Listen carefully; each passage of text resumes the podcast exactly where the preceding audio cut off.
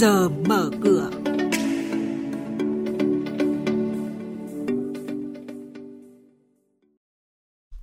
Thưa quý vị, ở trong chuyên mục này sáng nay sẽ có những thông tin đáng chú ý đó là Ngân hàng Thương mại đã cho vay mới 630.000 tỷ đồng lãi suất thấp kể từ ngày 23 tháng 1.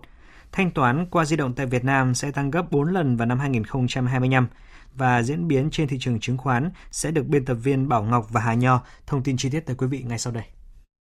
Thưa quý vị và các bạn, Ngân hàng Nhà nước cho biết đến ngày 8 tháng 5 đã cơ cấu lại thời hạn trả nợ cho trên 215.000 khách hàng với dư nợ khoảng 130.000 tỷ đồng, miễn giảm hạ lãi suất cho 260.000 khách hàng với dư nợ trên 1 triệu tỷ đồng.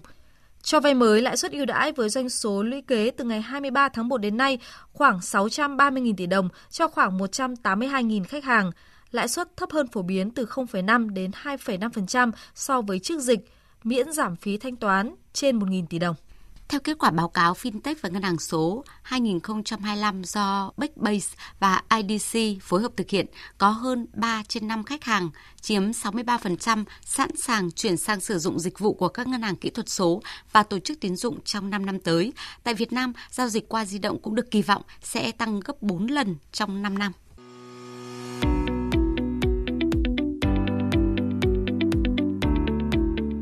Và các bạn đang nghe chuyên mục Trước giờ mở cửa phát sóng trên kênh Thời sự VV1 từ thứ 2 đến thứ 6 hàng tuần.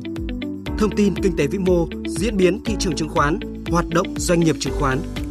Trao đổi nhận định của các chuyên gia với góc nhìn chuyên sâu, cơ hội đầu tư trên thị trường chứng khoán được cập nhật nhanh trong Trước giờ mở cửa. Chúng tôi xin cung cấp một số thông tin của các doanh nghiệp chứng khoán. Công ty cổ phần đầu tư và phát triển Cường Thuận Ideco, mã chứng khoán là CTI, vừa thông báo về việc đăng ký mua trên 15 triệu cổ phiếu làm cổ phiếu quỹ, tương ứng hơn 24% tổng lượng cổ phiếu đang lưu hành nhằm giảm số lượng cổ phiếu đang lưu hành Đáng chú ý, cổ phiếu CTI đang giảm sâu về vùng đáy nhiều năm trở lại đây, hiện giao dịch quanh mức 19.000 đồng một cổ phiếu. Tạm tính theo giá này, Cường Thuận Ideco sẽ chi khoảng 300 tỷ đồng để mua cổ phiếu quỹ. Công ty cổ phần đầu tư thế giới di động mã chứng khoán là MVKG cho biết tháng 4, tháng bị tác động mạnh nhất bởi dịch COVID-19, doanh thu cả tập đoàn giảm 20% so với mức 9.000 tỷ đồng của năm 2019. Doanh thu online tăng mạnh do khách hàng tại những địa phương có cửa hàng tạm đóng chuyển sang mua online.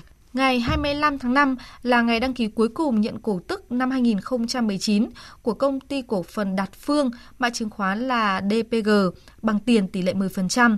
Thời gian thanh toán là ngày 15 tháng 6.